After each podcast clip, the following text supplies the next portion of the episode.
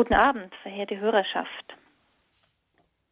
Lassen Sie mich bitte mit einer kleinen persönlichen Begebenheit beginnen.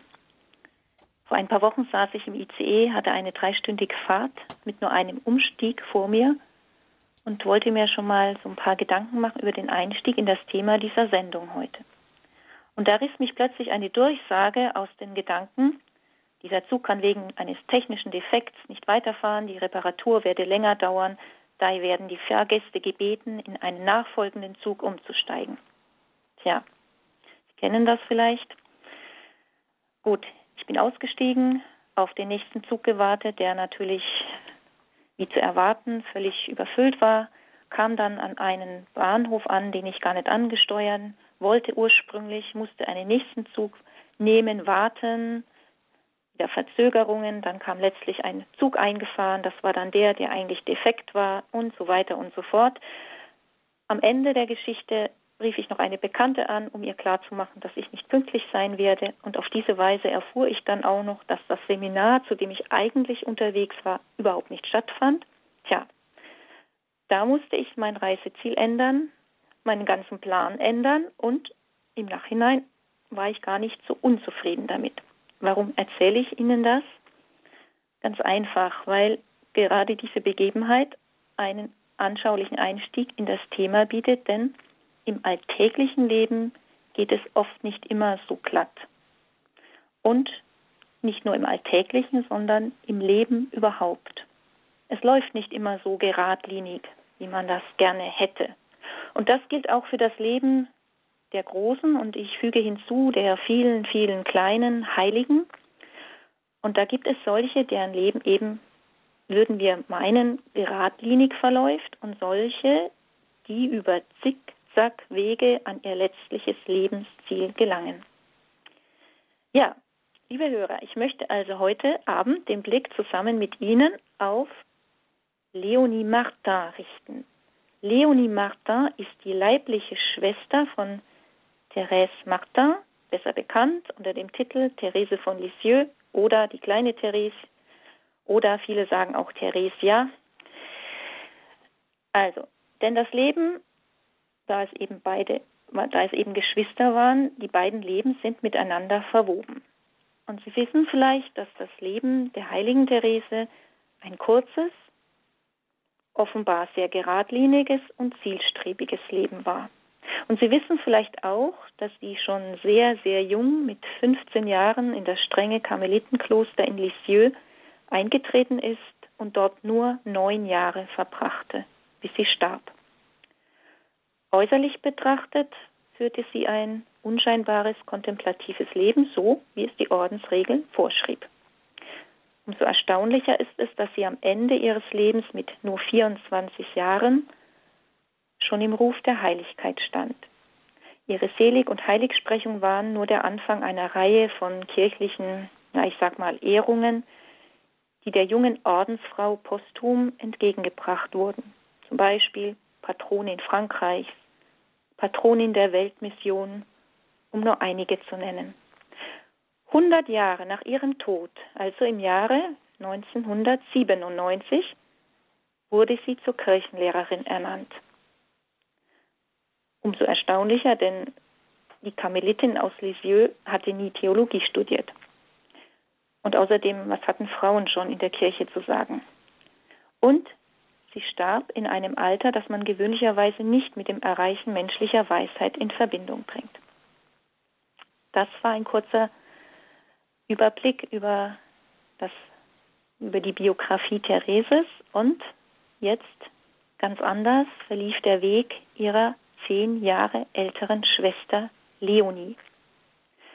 Man beginnt heute erst oder in den letzten Jahren sich mit ihrem Leben, mit ihrer Biografie auseinanderzusetzen. Und in meinen Ausführungen äh, stütze ich mich auf ein französisches Buch, das im Jahr 2017 von Dominique Monviel, ein Mitglied von Notre-Dame de Vie, geschrieben wurde.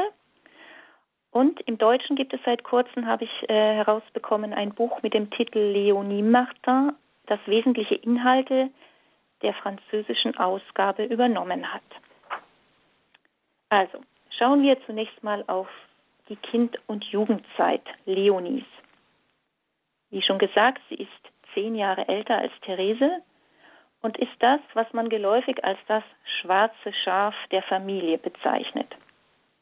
Äußerlich sieht sie anders aus als die anderen vier Schwestern, benachteiligt von der Natur, weniger begabt, langsam im Begreifen. Und der Vater, Louis Martin, er bezeichnet sie als das hässliche Entlein. Zudem ist sie oft krank und leidet ihr Leben lang sehr an einem Hautekzem. Obwohl sie die gleiche Liebe und Zuwendung der Eltern genießt, ist und bleibt sie das Sorgenkind der Familie. Die religiöse Erziehung und Herzensbildung, die im Hause Martin sehr hoch angesetzt wird, scheint bei Leonie nicht so zu fruchten wie bei den anderen Schwestern. Und Célie Martin, die Mutter, beschreibt sie oft als undiszipliniert, unwillig, charakterlich schwierig. Aber sie sieht auch ihren liebenswerten Wesenskern. Und dennoch gelingt es ihr kaum, Leonie zu ändern in ihrem Verhalten. Über die Vermittlung einer Tante, Ordensfrau der Heimsuchung in Caen, die Leonie eher ermutigend zur Seite steht, wird Leonie in ein Pensionat dieses Ordens gebracht, in der Hoffnung, dass aus ihr etwas wird. Aber auch diese Zeit ist kurz und mit wenig Erfolg gekrönt und Leonie kehrt ins Elternhaus zurück, hat nun Privatunterricht. Da beide Eltern berufstätig sind, ist im Hause Martin ein Hausmädchen angestellt, das einen sehr unguten Einfluss auf Leonie hat, indem sie Leonie für sich einnimmt und sie damit unter massiven psychischen Druck setzt, wovon die Familie, weder die Eltern noch die Schwestern, zunächst nichts ahnen. Erst als die Sache durch eine der älteren Schwestern an den Tag kommt, erschließen sich der Familie so manche der auffälligen Verhaltensweisen von Leonie. Und von nun an wird das Hausmädchen von Leonie ferngehalten. Frau Martin, die Mutter, die schon sehr, sehr krank ist, so dass man mit ihrem baldigen Tod rechnen muss, macht sich die größten Sorgen um die Zukunft Leonies. Das Jahr 1876 ist für die ganze Familie Martin und insbesondere für Leonie ein entscheidendes Jahr. Die Tante, Ordensfrau der Heimsuchung, die einen sehr positiven Einfluss auf Leonie hat, stirbt. Und die schwer erkrankte Mutter, also Mutter von Leonie, folgt ihr einige Monate später, im Alter von 45 Jahren und lässt ihren Mann mit fünf Töchtern zurück. Leonie ist 14 Jahre alt. Louis Martin, der Vater, entschließt sich nun mit seinen Töchtern nach Lisieux in die Nähe von Verwandten zu ziehen. Aber drehen wir noch mal kurz die Zeit etwas zurück, denn erstaunlich ist, dass Leonie schon als Elfjährige, was wohl auch auf den Einfluss der Tante im Kloster der Heimsuchung zurückzuführen ist, den Wunsch in sich verspürt, Klosterfrau zu werden, und zwar bei der Heimsuchung, also eine Visitandin zu werden. Doch zu diesem Zeitpunkt kann keiner der Familie an eine Berufung Leonis in den Ordenstand glauben. Therese ist zu diesem Zeitpunkt erst ein Jahr alt. Der Eintritt der drei Jahre älteren Schwester Pauline in den Karmel von Lisieux bringt Leonie in einen inneren Druck, so sehr, dass sie völlig überstürzt und zur Überraschung aller in den Orden der Klarissinnen eintritt, was natürlich nur ein kleines Zwischenspiel von ein paar Wochen sein wird. Kaum ist sie wieder im väterlichen Haus, tritt die älteste Schwester Marie in den Karmel von Lisieux ein. Leonie wagt es nun, in das Kloster der Heimsuchung in Caen einzutreten.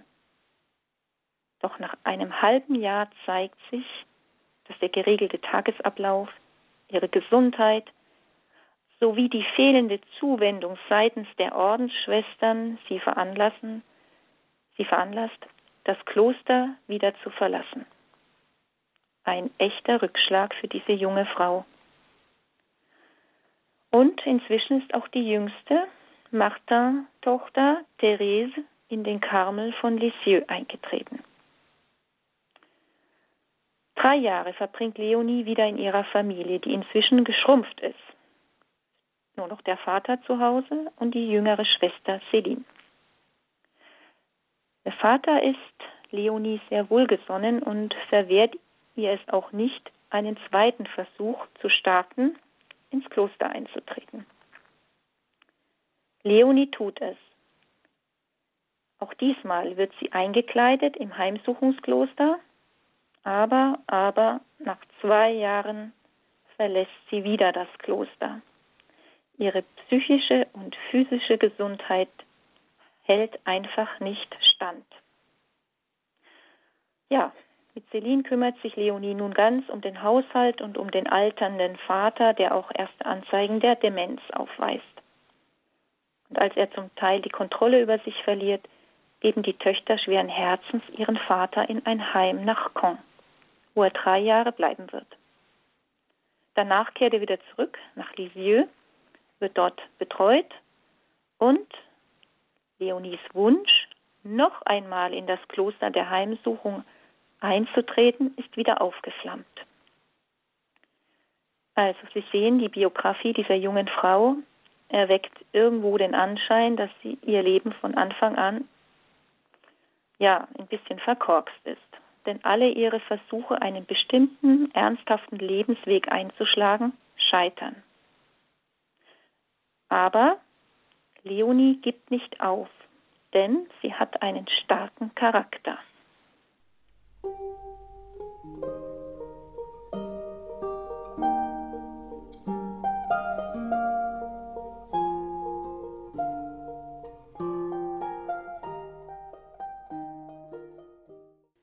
Eine glaubt fest daran, dass Leonie eine Berufung für den Orden hat.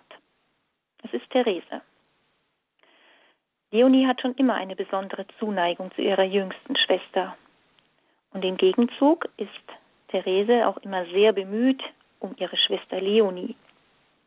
Obwohl sie sehr viel jünger ist, unterstützt sie sie beim Lernen und sie wird auch die Firmpatin Leonies sein. Die erfolglosen Klostereintrittsversuche Leonies gehen an Therese nicht spurlos vorüber. Denn inzwischen ist Therese ja selbst Ordensfrau, Karmelitin, und sie versucht mit ganzen Kräften Leonie zu unterstützen, einmal durch ihr Gebet, aber auch durch viele aufmunternde Briefe und auch Gespräche, die von Zeit zu Zeit im Kloster erlaubt waren. Und sie kümmert sich, so wie es ihr Stand eben ermöglicht, um ihre Schwester. Mehr noch, sie wird ihr zur geistlichen Begleiterin und entfaltet auch ihre geistliche Mutterschaft. In einem sehr schönen Brief an Leonie schreibt sie, ich versichere dir, der liebe Gott ist viel gütiger, als du denkst. Er ist mit einem Blick, mit einem Seufzer der Liebe zufrieden. Betrachte ein kleines Kind, das seine Mutter betrügt hat, weil es zornig oder unfolgsam war. Versteckt es sich trotzig in einen Winkel und schreit vor Angst, gestraft zu werden, so wird ihm seine Mutter den Fehler sicherlich nicht verzeihen kommt es aber und streckt ihr lächelnd seine Ärmchen entgegen und sagt, Gib mir einen Kuss und sagt, ich werde es nicht mehr tun, wird dann die Mutter es nicht zärtlich ans Herz drücken und seine kindlichen Unarten vergessen? Freilich weiß sie genau, dass ihr liebes Kleines bei der nächsten Gelegenheit es wieder tun wird. Aber das macht nichts. Wenn es sie wieder beim Herzen nimmt, wird es nie gestraft werden. Zitat Ende. Das schreibt Therese ein Jahr vor ihrem eigenen Tod an Leonie. Und aus diesen Worten, aus diesem schönen Bild auch, spricht die geistliche Größe Theresies. Ihr kindliches, unbegrenztes Vertrauen in die barmherzige Liebe und es drängt sie förmlich, Leonie auf diesen Weg des Vertrauens zu lenken und ihr mütterlich zur Seite zu stehen. Und eine ihrer leiblichen Schwestern, Marie, im Karmel, vertraut Therese eines Tages an, du wirst sehen, nach meinem Tod werde ich dafür sorgen, dass Leonie ins Heimsuchungskloster zurückkehrt und dass sie dort bleibt. In der Tat, mit 35 Jahren, also etwa vier Monate nach dem Tod Thereses, wird Leonie tatsächlich noch einmal den Schritt ins Kloster der Heimsuchung wagen. Und sie wird dort auch endgültig bleiben. Ihr Ordensname lautet Schwester Franziska Therese. Das ist übrigens der Taufname von Therese gewesen. Und die Vorhersage der heiligen Therese hat sich erfüllt. Leonie steht nun in der Mitte ihres Lebens und beginnt ein Klosterleben, das 42 Jahre dauern wird. Ja, obwohl sie nun endlich ihren Platz gefunden hat, wird es für sie keine einfache Zeit sein, die einiges von ihr abverlangt. Gemütsschwankungen befallen sie. Das sind Erinnerungen an ihre Vergangenheit, Ängste. Es regt sich das Bedürfnis, von ihrer Familie umsorgt zu sein. Da ist ihre schwächelnde Gesundheit, die strenge Ordensregel und, was ihr sehr viel kostet, das pünktliche Erscheinen beim Läuten der Glocke. Und sie ist schnell überfordert mit einer verantwortlichen Aufgabe innerhalb der Kommunität. Sie ist ja wenig begabt und rechnen kann sie auch nicht richtig. Und von daher wird sie an die Seite einer anderen Schwester gestellt, dieser zu helfen. Und auch da passieren kleine Unglücke. Und sie fühlt sich bisweilen unnütz. All ihre Probleme bleiben den Schwestern im Karmel, also den leiblichen Schwestern, nicht verborgen. Diese bemühen sich, Leonie auf den Weg des Vertrauens zu bestärken. Und vom Himmel wacht Therese über sie. Leonie, also Schwester Franziska Theresa, erhält, wie auch alle ihre leiblichen Schwestern, als erste ein Exemplar der Selbstbiografie Geschichte einer Seele von ihrer Schwester Theresa in der Hand und entdeckt in diesem geistlichen Schatz eine Tiefe, die sie bisher nicht so geahnt hat. Und Sätze, die ihr Therese noch zu Lebzeiten, sei es in Briefen oder auch mündlich mitgeteilt hat, erscheinen ihr nun wie ein Mosaikstein in, auf dem kleinen Weg des Vertrauens, der nun in dieser Selbstbiografie in seiner ganzen Gänze aufleuchtet. Da schreibt Therese, der kleine Weg des Vertrauens besteht darin, dass man sein Nichts anerkennt, alles vom lieben Gott erwartet, so wie ein kleines Kind alles von seinem Vater erwartet, dass man sich um nichts Sorgen macht. Sein Nichts anerkennen, diesen Ausdruck findet man häufig in den Schriften der heiligen Therese. Aber das könnte für jemand wie Leonie, die ihr Leben lang unter Minderwertigkeitsgefühlen gelitten hat, könnte sich ins Gegenteil verkehren und sie in eine falsche, ungesunde Demutshaltung bringen. So in dem Stile, ich bin ja zu nichts tauge, mir geht's ja ganz schlecht. Aber Therese erklärt sehr wohl, sein Nichts anzuerkennen bedeutet nicht, man kein gesundes Selbstwertgefühl haben sollte. Im Gegenteil, ein solches ist nötig, um das normale Leben oder gerade auch das geistliche Leben zu bestehen. Sein Nichts anzuerkennen bedeutet, sich im Lichte Gottes zu sehen, anzuerkennen, dass er der Schöpfer ist, dass er es ist, der uns alles schenkt, dem wir unser Sein verdanken der uns in jeder Sekunde im Dasein hält und ohne den wir nicht existieren können. Ja, also die geistliche, der geistliche Schatz, den die der heilige Therese hinterlassen hat, wird für Leonie zur wahren Orientierung und zum Leitfaden ihres Ordenslebens. An einer anderen Stelle schreibt Therese, natürlich noch zu Lebzeiten, an Leonie, Ah, wenn es darauf ankäme, große Dinge zu vollbringen, wie sehr wären wir zu bedauern. Aber wie glücklich sind wir, weil Jesus sich durch die kleinsten Dinge fesseln lässt. Alles ist groß im Ordensleben. Aus Liebe eine Stecknadel aufheben, kann eine Seele bekehren. Welch Geheimnis! Jesus allein kann unserem Tun einen solchen Wert verleihen. Lieben wir ihn also mit all unseren Kräften. Zitat Ende. Und das hat Leonie begriffen. Alles, was man tut, so wenig äußerlich betrachtet es auch sein mag, solange man es aus der von Gott geschenkten Liebe tut, wächst man innerlich, wächst man über sich hinaus und wird das Tun zu einem segensreichen Tun für sich und auch für andere. Und so setzt Leonie all ihre Kräfte ein, ihren guten Willen, ihr gutes Gedächtnis, ihren Ordnungssinn, um ihre noch so kleinen, vielleicht teilweise belanglosen Aufgaben mit Liebe oder aus Liebe zu erfüllen. Und sie lernt es, sich nicht über ihre eigenen Fehler zu grämen, und liebt es, ihren Mitschwestern kleine Freuden zu bereiten. Leonie ist auf der richtigen Spur. Tag für Tag, auch wenn es sicherlich Schwankungen gibt. Und so kann sie eines Tages an ihre drei Schwestern im Karmel schreiben.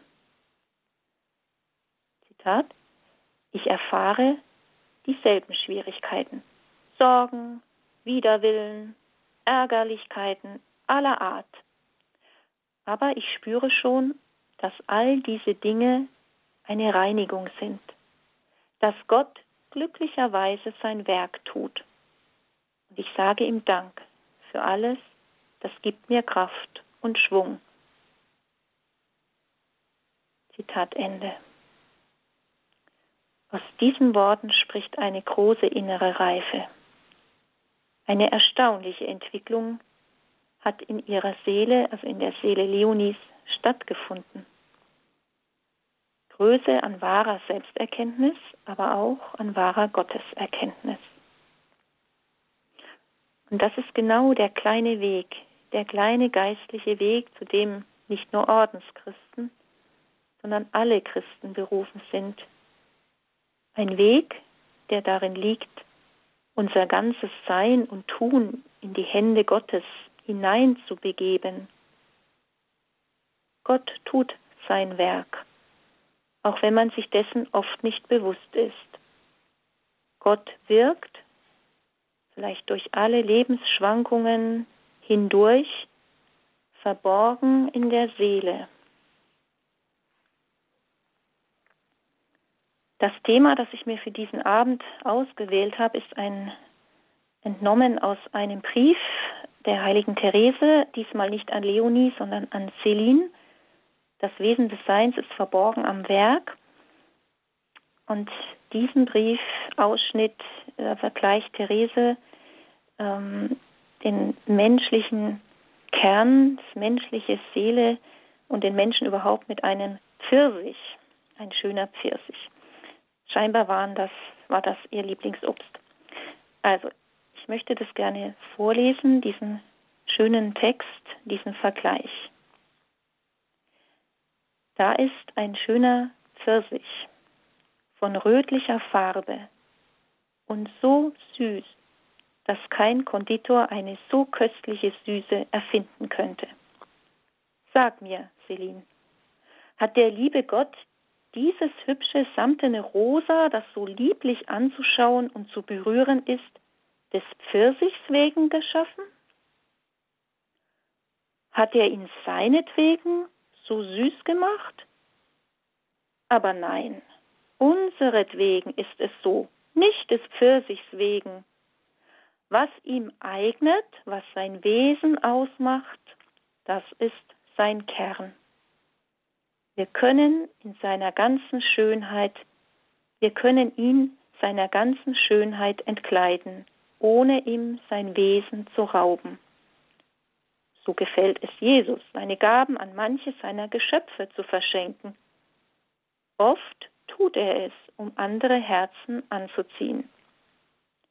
Die Seelen, die ihm am liebsten sind, entäußert er ganz. Erblicken diese armen kleinen Seelen sich in solcher Armut, dann befällt sie Angst. Sie meinen zu nichts Nütze zu sein, weil sie alles von den anderen empfangen und selber nichts geben können. Dem ist aber nicht so. Das Wesen ihres Seins ist verborgen am Werk. Er liebt es, wenn er liebt es, ihnen ihr Nichts und seine Macht zu zeigen. Um sich ihnen zu nähern, bedient er sich der gewöhnlichsten Werkzeuge. Damit beweist er ihnen, dass er allein wirkt.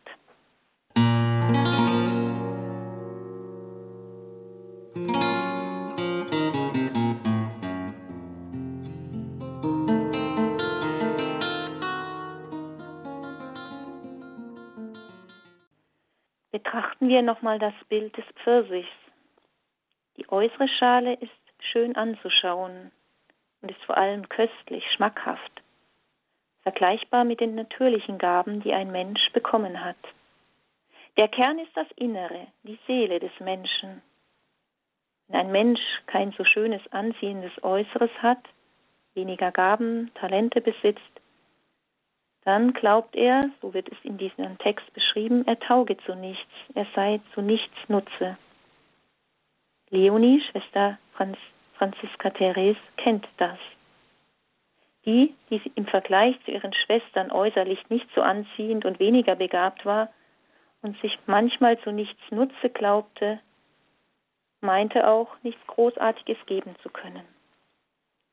Wie trostreich erklingen da die Worte der heiligen Therese. Das Wesen ihres Seins ist verborgen am Werk. Gott wirkt trotz allem im Kern des Menschen in der Seele.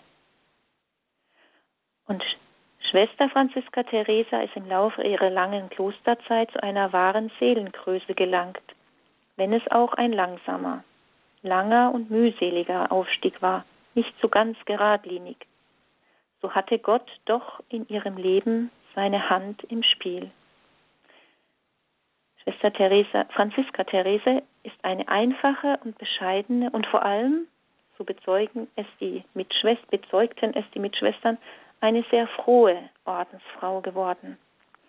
Eine Episode zeugt von ihrer Bescheidenheit, die nicht ein falscher Ausdruck von, die nicht als Ausdruck von falscher Demut zu verstehen ist. Als ein Priester an der Pforte des Heimsuchungsklosters nach Franziska Therese fragt, antwortet ihm die Ordensfrau an der Pforte, Ach, da wird Ihnen nichts fehlen, wenn Sie sie sehen. An ihr gibt's nichts Interessantes.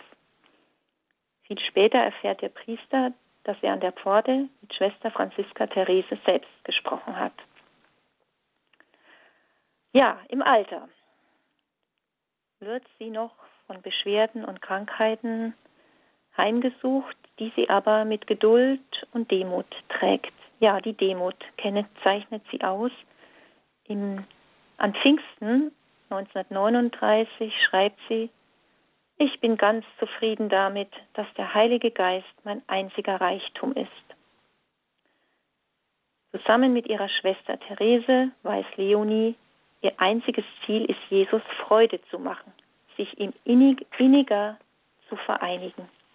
Und in die Worte der heiligen Therese, die diese in dem selbstgedichteten Gedicht Meine Freude Ma Joie zum Ausdruck bringt, kann Leonie von Herzen einstimmen.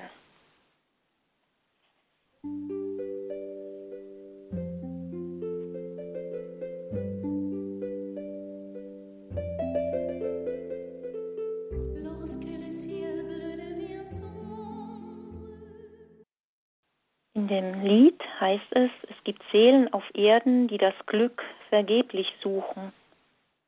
Doch für mich ist es gerade umgekehrt. Die Freude findet sich in meinem Herzen. Diese Freude dauert nicht nur einen Tag. Ich besitze sie ohne Wechsel. Wie eine Frühlingsrose lächelt sie mir jeden Tag zu. Meine Freude ist es, klein zu bleiben, auch wenn ich auf dem Wege falle.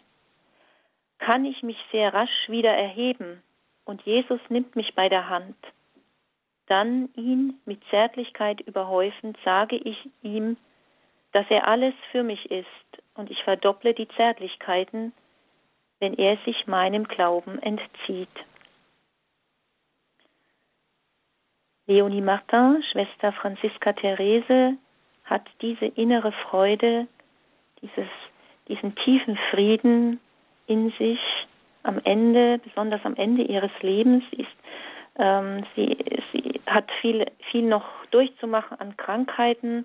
Ähm, sie opfert ihre Leiden auf und ähm, stirbt am 17. Juni 1941 in Caen im Alter von 78 Jahren, umgeben von ihren Mitschwestern. Vier Tage später werden ihre über, sterblichen Überreste in der Krypta Heim, des Heimsuchungsklosters in Caen beigesetzt. Der Tod der Ordensschwester erregt außerhalb der Klostermauern wenig Aufsehen, aber für die Mitschwestern bleibt sie eine einfache, dankbare, frohe, Schwester in Erinnerung und sie vertrauen ihr ihre Anliegen an. Und erst so nach und nach wird Leonie die Nachwelt interessant, ja fast interessanter als die anderen Schwestern der Familie Martin. Denn viele Menschen entdecken in Leonie äh, eine Frau, die es in ihrem Leben nicht so einfach hatte, wo nicht so alles so glatt gegangen ist, wo es Rückschläge gab, Verzögerungen viel Ermutigungen brauchte. Und vielleicht gerade deshalb zieht es mehr und mehr Menschen nach Caen zum Grab der Schwester Franziska Therese. Seit 2015 ist der diözesane Prozess der Seligsprechung eröffnet worden. Und bei der Öffnung des Sargs stellte man fest, dass der Körper von Schwester Franziska Theresa im Großen und Ganzen unversehrt ist. Aus dem Sorgenkind ist eine reife, innerlich reife, frohe, demütige Ordensfrau geworden, die die Sorgen der anderen Menschheit im Gebet trägt. Und viele Menschen schrieben und schreiben heute noch an die Schwestern des Ordens in Caen und beten darum für ihre Nöte, meistens familiärer Art, dass die Fürsprache von Schwester Franziska Theresa die Gebete erhören lässt. Und es gibt Gebetserhörungen. Ja, die Lebenswege der Menschen, auch der Menschen, die so eng miteinander verbunden sind durch die, durch die Blutsverwandtschaft, auch die laufen nicht, laufen sehr unterschiedlich, verlaufen sehr unterschiedlich. Leonie Martin, die leibliche Schwester der heiligen Therese von Lisieux, ist ein Beispiel dafür, mit welchen, welche Zickzackwege ein Lebenslauf nehmen kann und am Ende doch zum Guten führt, zum Ziel führt, zur letztendlichen Bestimmung führt. Und jeder Mensch hat seinen ganz persönlichen Lebensweg und erfährt individuelle Entfaltung seiner von Gott geschenkten Gaben.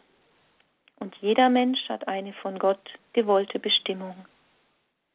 Jeder Mensch, der sich bemüht, mit und auf Gott hinzuleben, je nach seiner Berufung, kann zur wahren Erfüllung seines Lebens gelangen. Ja, und zum Schluss dieser Sendung lade ich Sie nochmal ein, einen der Texte kurz anzuhören, auch von der heiligen Therese, den ich sehr schätze. Das ist der Beginn ihrer Selbstbiografie, wo sie sich Gedanken macht, warum es so unterschiedliche Heilige gibt, so große und so viele kleine. Und da schreibt sie am Ende, Gott oder der Herr wollte die großen Heiligen schaffen, vergleichbar mit den Lilien und den Rosen. Aber er hat auch kleinere geschaffen. Und diese sollten sich begnügen, Maßliebchen oder Pfeilchen zu sein. Dazu bestimmt, die Blicke des lieben Gottes zu erfreuen, wenn er sie zu seinen Füßen erniedrigt. Die Vollkommenheit besteht darin, seinen Willen zu tun und das zu sein, was er will, dass wir seien.